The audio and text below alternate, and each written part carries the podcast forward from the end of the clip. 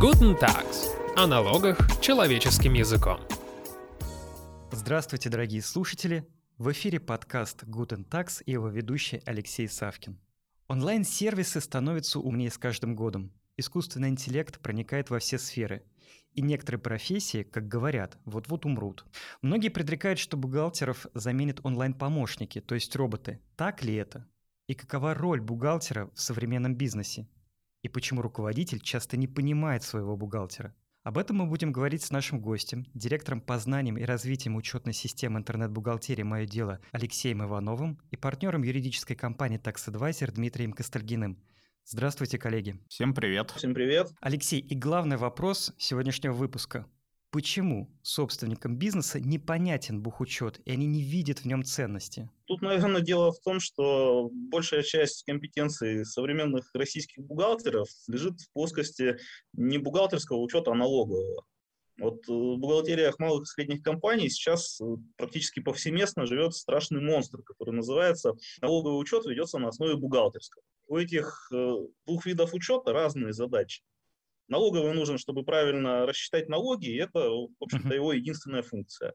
А бухгалтерский должен информировать пользователя отчетности об эффективности бизнеса. И вот последнюю функцию он не очень хорошо выполняет, правильно я понял? Ну, поговорим, наверное, сегодня об этом в текущем виде, скорее да. Угу, угу. Дмитрий, а вы как считаете? Ну, наверное, здесь приходится согласиться с Алексеем, что функция текущая бухгалтера, она, скажем так, сильно смещена в сторону налогового учета, и за этим учетом, скажем так, полностью поблекла роль вот бухгалтерского учета. Безусловно, цель бухучета совершенно другая, да, она должна давать достоверную информацию не только внешним пользователям, да, как там условно, потенциальным инвесторам или партнерам этой компании, а прежде всего самому собственнику бизнеса или собственникам ну, по крайней мере, мое скромное понимание бухучета именно в этом, что если ты правильно ведешь и как-то более точно, там, я не знаю, учитываешь себестоимость, правильно распределяешь косвенные затраты, это позволяет собственнику планировать лучше, принимать, точнее, управленческие решения. Угу. Алексей, а вот вы выступаете, как вы пишете, переводчиком с бухгалтерского языка на русский, и у вас в этом большой опыт.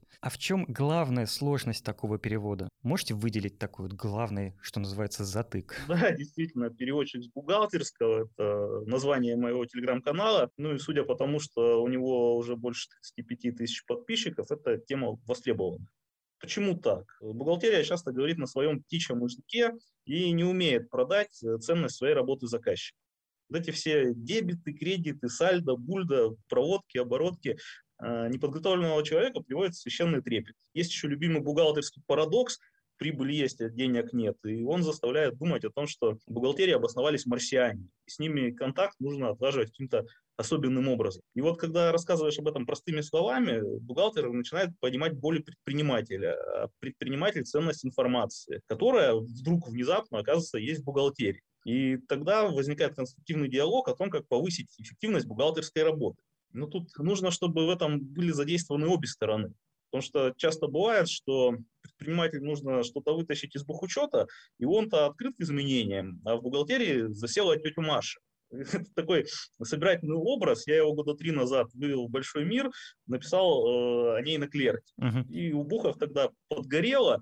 Ну, на самом деле я не с головы ее придумал, а насмотрелся на подобных персонажей за годы карьеры. И, кстати, тетя, она просто потому, что в бухгалтерии женщин больше, чем мужчин. В реальности э, тетя Маша легко может оказаться дядей. А вы можете привести какой-то пример, вот когда тетя Маша говорит на своем птичьем языке, а собственник ее не принимает? Вот такой самый яркий пример тети Машиности. Тут дело даже, наверное, не в том, как она говорит, не в терминологии, в специфике ее характера. То есть это такой охранитель старых порядков, который сопротивляется изменениям. Ну, например, там она очень не любит, когда меняются релизы бухгалтерских программ, потому что с новыми надо разбираться, там интерфейс по-другому устроен, еще что-то. То есть реале я видел таких теть Маш, которые итоговые суммы за программой пересчитывают на калькуляторе. Да, в Excel, например, они не пользуются никакими формулами, там даже автосуммирования, а просто ведут его как табличку. Мгм. То есть вот они э, чаще всего хорошо умеют форму, но совершенно не понимают сути и не задумываются, зачем вот конечный продукт их работы, для регистры, отчетность, кому надо это вообще и для чего. Дмитрий, а вот вы в своей практике сталкивались с тетей Машей? Мне кажется, вот такая характеристика, она может быть, наверное, не супер постоянно там для конкретного человека, да, иногда просто люди включают эту тетю Машу в каких-то моментах, да, бывает же, что бизнес говорит, слушайте, ну нам точно нужно там срочно оплатить, а кто-то включает эту тетю Машу, да, и говорит, а вот тут в договоре я считаю, что нужно переписать, хотя он уже давно подписан и уже исполнен практически, да, а я вот считаю, что нужно поправить там фразу, потому что то-то, то-то, да, и вот эта аргументация того, что нужно поменять, она не от того, что бизнесу действительно станет плохо, да, там риски будут коммерческие или налоговые из-за неправильной формулировки, а просто, ну, человек вот так привык работать, да, как Алексей говорит, вот привык, что вот такая формулировка, а там другая вы должны все подпрыгнуть и поменяться. Поэтому да, такое, к сожалению, бывает, но опять же это, наверное, можно не только, кстати, к бухгалтерской профессии отметить. Согласен. Юристы, Ретрог- признаемся, тоже Ретрограды грешат. есть везде. Но вот э, правильно ли я понял вас, коллеги, что в массе, может быть, свои бухгалтеры немножечко как бы остались в прошлом веке? И что в связи с этим делать? Как подвести их, подтянуть к текущим реалиям? Алексей, как вы считаете? Да я бы не сказал, что это действительно проблема именно бухгалтеров, что они остались в прошлом веке. Просто доля бухгалтеров среди работающего населения высокая. То есть бухгалтеров очень много, поэтому на них это очень хорошо видно. А так, как Дмитрий говорит, это в любой профессии такие ребята консервативные, не желающие ничего нового осваивать, имеются. Мгм. Как подтянуть? Да, что делать? Тут хороший вопрос, что делать, потому что это же решается через образование и воспитание, и тут какой-то волшебной таблетки, которая одномоментно возьмет и изменит ситуацию, нет. Здесь скорее нужно правильно учить и правильно ориентировать будущих бухгалтеров на то, чем им предстоит заниматься. А им предстоит заниматься-то не вот подсчетами, не рутинной работой, а немножечко другими историями. Скорее, больше служить интерпретаторами информации, а, вот такими как раз переводчиками с цифр бухгалтерии на понятный предпринимателю язык, аналитиками, постановщиками тех заданий для автоматизации, чем в традиционном смысле бухгалтерами, которые преобразуют э, данные документов в бухгалтерские регистры. Дмитрий, а вот говорят, что налоги как бы убили бухучет. Правда ли это? Правда ли, что сейчас на первое место выходит правильность уплаты налогов, а вот бухучет как-то задвигается? Ну, совершенно правильно. Собственно, тут мотивация через страх же работает. То есть, если я не уплачу налоги, то будут штрафы, пени, там счет заблокируют, мы встанем. А что будет, если я неправильно веду бухучет? Ну, наверное, что-то будет, и даже вроде там есть даже административная ответственность за недостоверность отчетности и так далее, и так далее, но это где-то там далеко, кто меня будет штрафовать и так далее, и так далее. Это вот, наверное, основной мотиватор, который задвигает все, в общем-то, прелести бухучета. Я думаю, вот Алексей подтвердит, что когда ты хочешь что-то в бухучете сделать изящное и красивое, не знаю, какие-то другие методы той же амортизации применить, классический ответ в большинстве случаев бухгалтера, ой, у нас будут так называемые разницы между бухгалтерским и налоговым учетом. И это ужас-ужас, не хочу их там отражать, интерпретировать и так далее, и так далее, будет задавать вопросы налоговая, поэтому я вот, если линейным методом в налоговом учете амортизирую без всяких там премудростей, то и в бухгалтерском учете будем делать так. Если мы оценку дали там а, первоначальной стоимости в налоговом учете такую, то в бухгалтерском мы тем более никакой переоценки делать не будем. Мгм. Алексей, а вы согласны с этой формулой, что налоги как бы убили бухучет? Ну, применительно к малому и среднему бизнесу, наверное, да. Действительно, я вот тут подкаст, да, не видно, я сидел, кивал, когда Дмитрий говорил про 18 ПГУ, про разницу. Или взять там срок полезного использования, да, это в бухучете оценочное значение, оно может изменяться, это нормально, и ты должен его изменять и там пересчитывать амортизацию, потому что основные средства можно использовать по-другому. По-другому, да, не как ты собирался изначально, условия хозяйства не меняются, но даже те бухгалтеры, которые об этом в принципе знают, они, конечно же, этого не делают, как и не создают там оценочные резервы обязательные, как будто бы не было обесценения. Все почему? Потому что это приводит к увеличению объема работы, за которую их не похвалят. Если они что-то сделают не так в налоговом учете, наказание будет неотвратимое и быстрое. Если они что-то сделают в бухучете, там действительно есть административная ответственность, но это если ты исказишь больше, чем на 10% данной отчетности, за этим кто-то нужно, чтобы следил, а кто за этим будет следить, налогово это не очень интересно. Поэтому вот скорее да. Понятно. И, наверное, я бы еще добавил, что, с другой стороны, и собственнику не очень понятно, это опять к вопросу перевода, да, то есть вот это изящество оценочных значений, что мы каждый год пересматриваем, например, срок полезного использования каких-то серверов, например, а такая техника может очень быстро устаревать, как морально, так и технически, поскольку собственник не понимает, что ему это даст, да, с точки зрения того, что, ну, компания будет более там привлекательно выглядеть, э, что там резервы там на обновление будут формироваться и так далее, и так далее. Соответственно, да, он не может оценить даже благородный порыв бухгалтера, который бы это сделал, наверное, так можно еще сказать. Угу. Коллеги, а вот мы очень хорошо описали бухгалтера тети Машу, прошлись по бухгалтерам очень хорошо. А каким должен быть хороший, настоящий бухгалтер сейчас? Какой он, этот идеал? Ну, я бы сказал, что кроме профессиональных навыков, которые must-have по умолчанию, да, я думаю, даже и не нужно обсуждать, что он должен быть профессионалом в своем деле. Он должен развитые soft skills иметь. Ну и в первую очередь, я думаю, для бухгалтера это, это системность мировосприятия применительно бизнесу и умение общаться. То есть Буху нужно видеть состояние предприятия в целом он должен понимать, какие бизнес-процессы стоят за цифрами в документах. Если он экономику компании понимает, он сможет подобрать подходящие методы учета.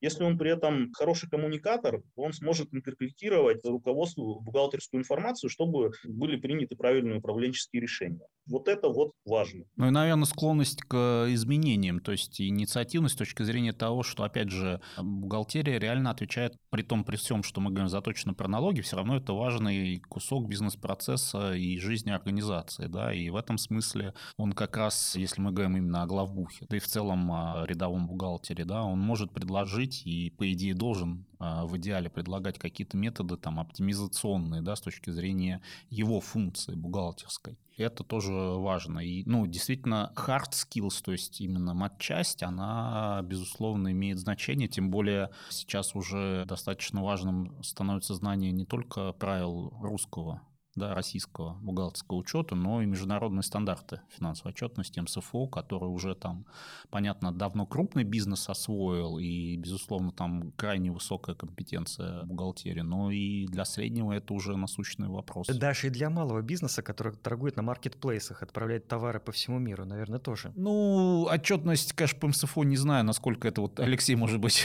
скажет, мне кажется, для малого бизнеса по МСФО. Да, вот сейчас вот рановатенько. Огромное количество маленьких интернет-магазинов магазинов, которые там покупают и продают на маркетплейсах. Тут ведь весь вопрос э, в пользователе отчетности. То есть если будет э, потребность в привлечении инвестиций из-за рубежа, например, то ну и малый бизнес вынужденно будет осваивать МСФО. Ну, пока такая потребность возникнет, он, скорее всего, вырастет. То есть речь об МСФО все-таки, наверное, применительно к среднему и крупному бизнесу больше. Ну а малый он вынужденно все равно освоит, потому что новые стандарты ФСБУ, которые очень долго запрягались, э, сейчас поехали быстро. У нас в этом году один стандарт для обязательного применения вступил в силу, это пятый ФСБУ запасы. ФСБУ а это российский стандарт. Извините, что перебиваю, на всякий случай уточню. Переведите с бухгалтерского на русский. Что такое ФСБУ для слушателей? Это федеральные стандарты бухгалтерского учета, то есть нормативные документы верхнего порядка, которые описывают методы учета, применимые в России. И вот эти стандарты, они как раз-таки основаны на международных стандартах, на МСФО. Поэтому МСФО в Россию приходит просто в виде национальных стандартов, в которых для малого бизнеса есть определенные послабления, но все равно новым штукам учиться приходится.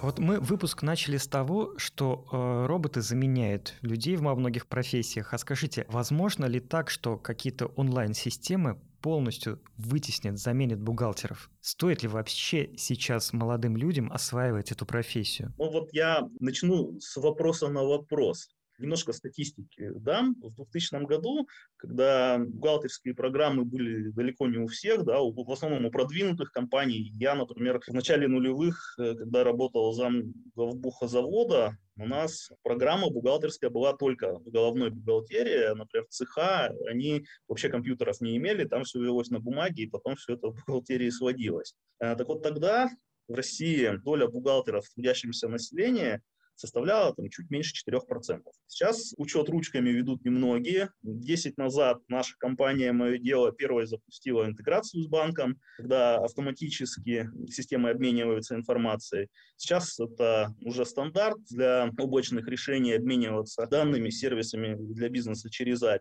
И вот э, как вы думаете, за эти 20 лет насколько изменилась доля бухгалтеров в трудящемся населении. Хочу предположить, что она выросла, потому что выросло количество предприятий. Да, она действительно чуть-чуть выросла, то есть это по-прежнему около 4%, статистически там незначимый рост произошел, но с развитием средств автоматизации, вот с таким скачком в целом доля не особо изменилась. Стало действительно больше предприятий, стали более сложные хозяйственные отношения, стали более сложные стандарты, что бухгалтерские, что налоговые. Ну и вот если обратиться к трендам того, что происходит на Западе, есть серьезные исследования. Например, э, Бюро статистики Минтруда э, США каждые два года делает э, исследования руководства по профессиональным перспективам.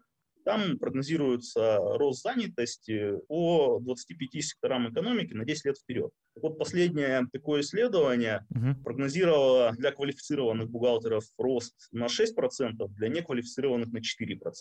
Рост. То есть о том, что роботы заменят бухгалтеров, речи не идет. Ну и вот с точки зрения внутрянки, да, мы достаточно много времени уделяем инструментов автоматизации в моем деле, RPA, да, в том числе использованию искусственного интеллекта. Тут можно сказать, что это все инструменты, которые помогают убрать из профессии рутину но более сложные бухгалтерские задачи, например, там, разработку учетной политики, они решать не способны, и в ближайшей перспективе они не научатся, потому что нужны огромные наборы данных об организации, внешнем окружении, чтобы правильно это сделать. Ну и вообще, с чем сейчас хорошо справляется искусственный интеллект в бухгалтерии, это с задачами классификации. Но бухгалтерская работа – это не только классификация объектов. Да? Поэтому я так думаю, что развитие искусственного интеллекта будет драйвером того, что бухгалтер станет превращаться из исполнителя вот этой рутинной бухгалтерской работы в архитектора учетных систем, в постановщика задач, учителя,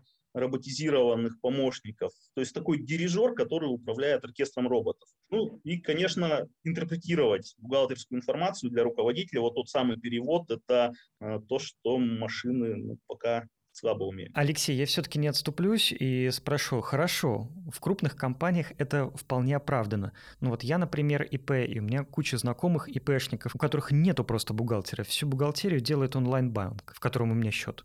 Таких ведь будет все больше и больше. Здесь тоже такая давняя история, что онлайн-бухгалтерии для предпринимателя выясняет бухгалтер. Тут надо хорошо понимать, что под псевдонимом онлайн-бухгалтерии есть два вида решений. Первое – это считалки налогов на спецрежимы.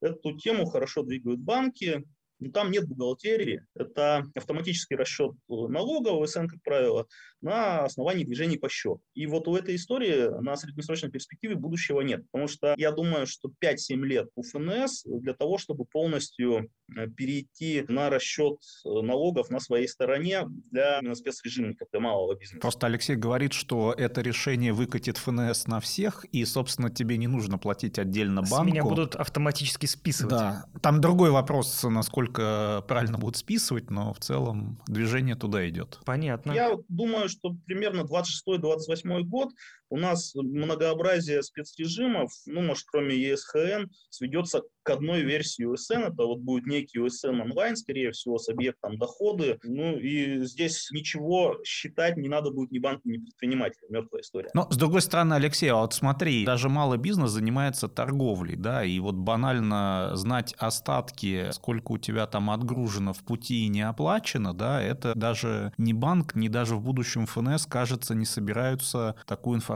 предоставлять предпринимателю. Но это управленческий учет. Совершенно верно. Я как раз вот в эту историю хотел дальше рассказать. Видимо, мы одинаково на это смотрим. Да. Да-да-да. Вот кроме считалок для налогов, под псевдонимом онлайн-бухгалтерии есть полноценные облачные бухгалтерии. Опять же, я сошлюсь да, на мое дело. Когда, ну, во-первых, реализуется с точки зрения налогового учета не только спецрежимы, но и общая система налогообложения которая еще долго будет считаться на стороне налогоплательщика. Главное, есть для ООшек полноценный бухгалтерский учет, и его по закону обязаны вести э, все юрлица, даже если бенефициара правильной бухгалтерской отчетности, как мы выше говорили, не понять малому бизнесу. А второе, когда э, ФНС э, обложит все скрытые резервы настолько, что государство ни копейки скрыть уже не получится, у бизнеса будет один путь. Ну, точнее, два. Первое – это закрыться, а второе – искать резервы эффективности. И вот здесь как раз нужен будет управленческий учет. И я думаю, что развиваться сервисы будут в эту сторону. Мы уже делаем серьезную ставку на это. У нас есть отдельный продукт «Мое дело финансы», который именно управленческим учетом занимается. Даже если ИП не обязан вести бухгалтерский учет, управленческий ему все равно будет нужен.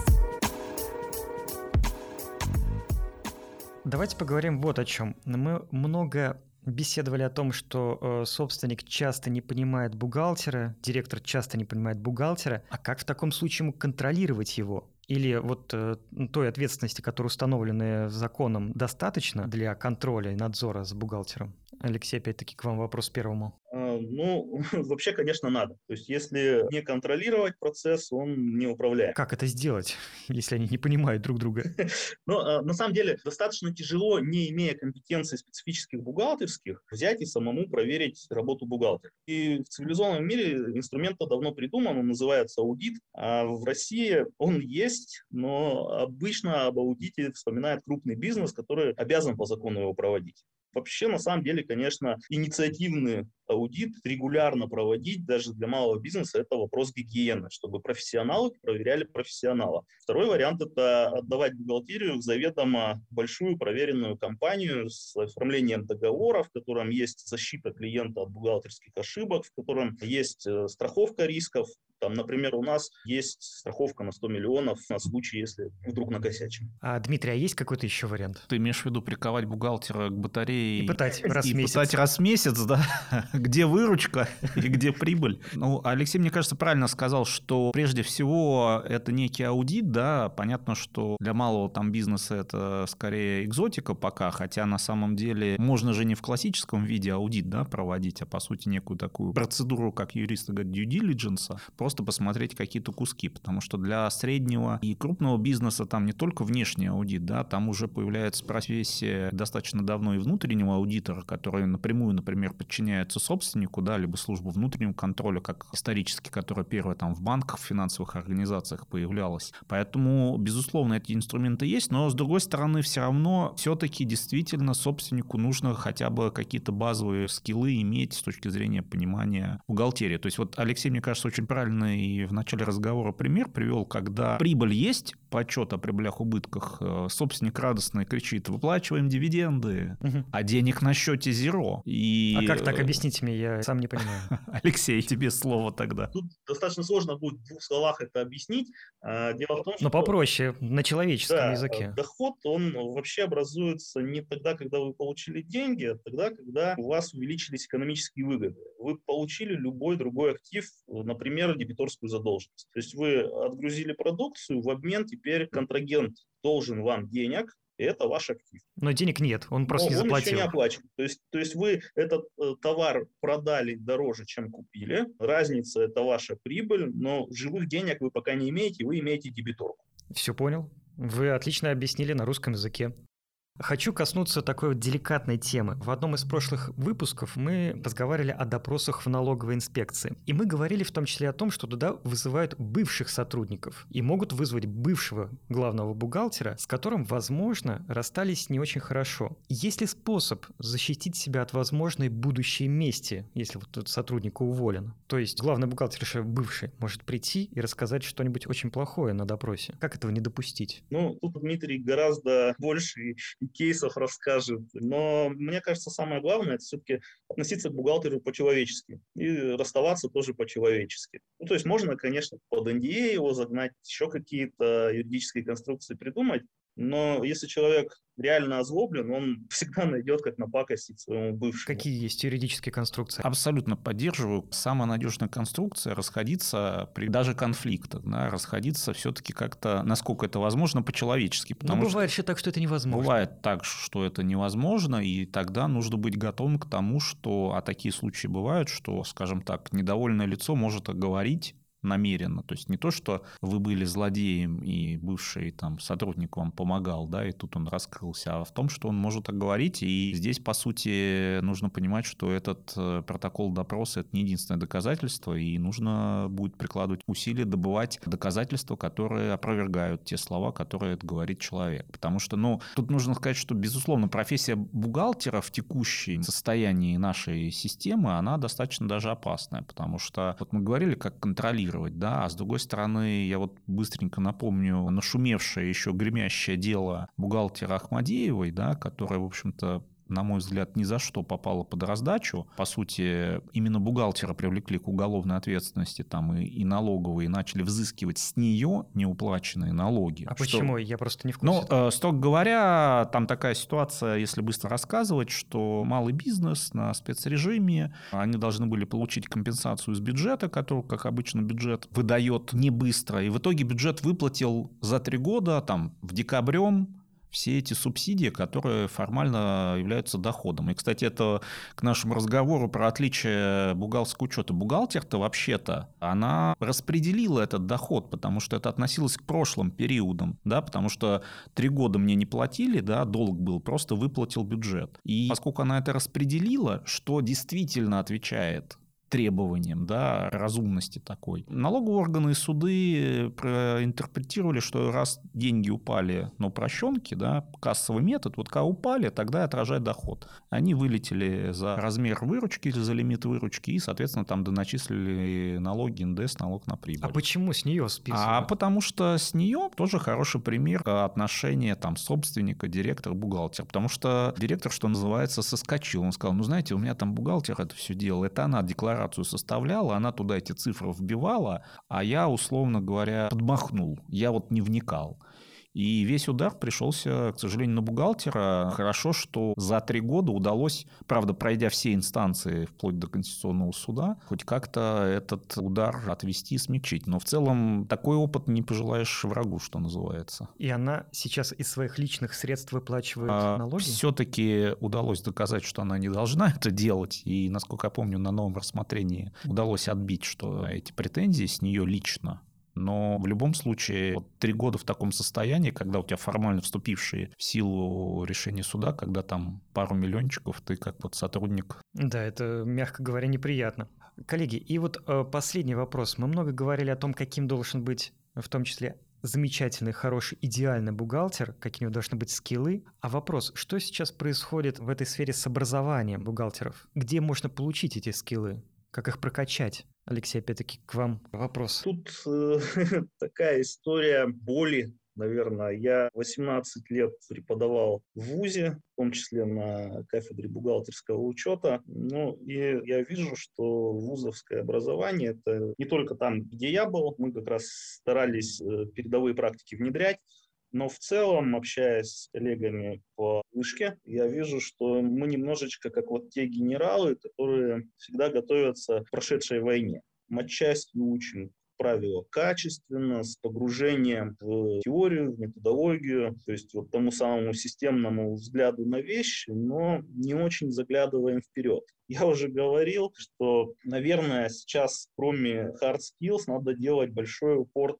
на софт. То есть чему, как мне кажется, нужно учить вот такой топ-5, наверное, этих скиллов. Ну, во-первых, это быстро и, главное, самостоятельно внедрять новые инструменты в работу потому что каждый год фактически появляется что-нибудь новенькое, что позволяет увеличить эффективность работы. Если ты годами работаешь с проверенными, изученными там, программными решениями, с проверенной, когда-то доказавшей свою эффективность методологией, при том, что ее уже можно изменить, ты э, проигрываешь на длинной дистанции. Второе, mm-hmm. что нужно учить, никто этому особо не учит. Мы пытались даже открыть магистерскую программу в университете, такую, насколько мне известно, она сейчас еще действует. Это коммуникации с техническими специалистами. Как правило, правило, разработчики, программисты, они сделать могут что угодно, весь вопрос правильно поставленных задач. И вот ТЗ ставить на автоматизацию куска учета,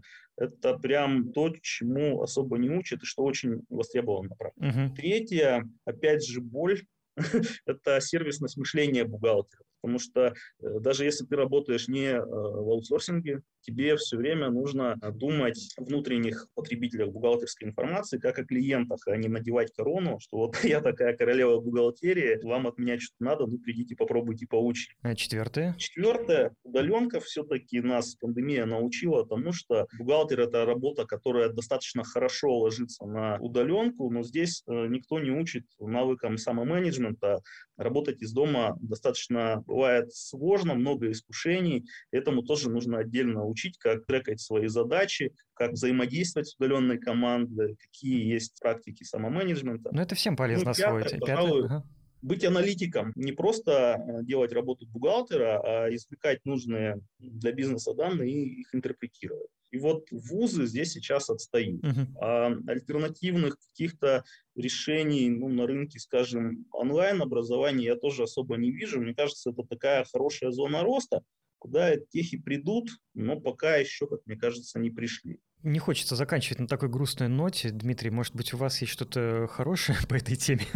Ну, а, я бы на самом деле сказал, вот несмотря на то, что мы как бы говорим про профессию бухгалтера, да, но заканчиваем про обучение и просто изучение бухгалтерского учета, я бы сказал, что наш вот поход внутри компании, что налоговому юристу без знаний бухгалтерского учета никуда, да, и у нас практически все, там, большинство коллег так или иначе в эту историю погружены, либо кто-то уже сдавал там на аттестат даже аудитора, кто-то проходил курсы по бухгалтерскому учету, но, безусловно, есть запрос на качественное образование с точки зрения бухучета. И, безусловно, наверное, позитив в том, что есть некая ниша, вопрос, кто ее сможет занять, потому что, ну, вот и Алексей говорит, и у меня такое же ощущение, что спрос и запрос на это есть, причем не только, скажем так, у крупнейшего бизнеса, да, который как-то там решает внутренними уже ресурсами эту историю, но и у среднего, и даже уже такого продвинутого малого бизнеса, который вот-вот готов стать средним. Угу. Ну, будем надеяться, что невидимая рука рынка отрегулирует эту сферу.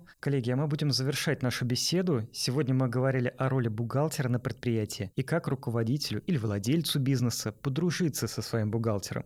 Благодарим за разговор наших гостей. Это директор по знаниям и развитием учетной системы интернет-бухгалтерии «Мое дело» Алексей Иванов и партнер юридической компании Tax Advisor Дмитрий Костальгин. Спасибо вам, уважаемые слушатели, за внимание. Всего доброго и успехов.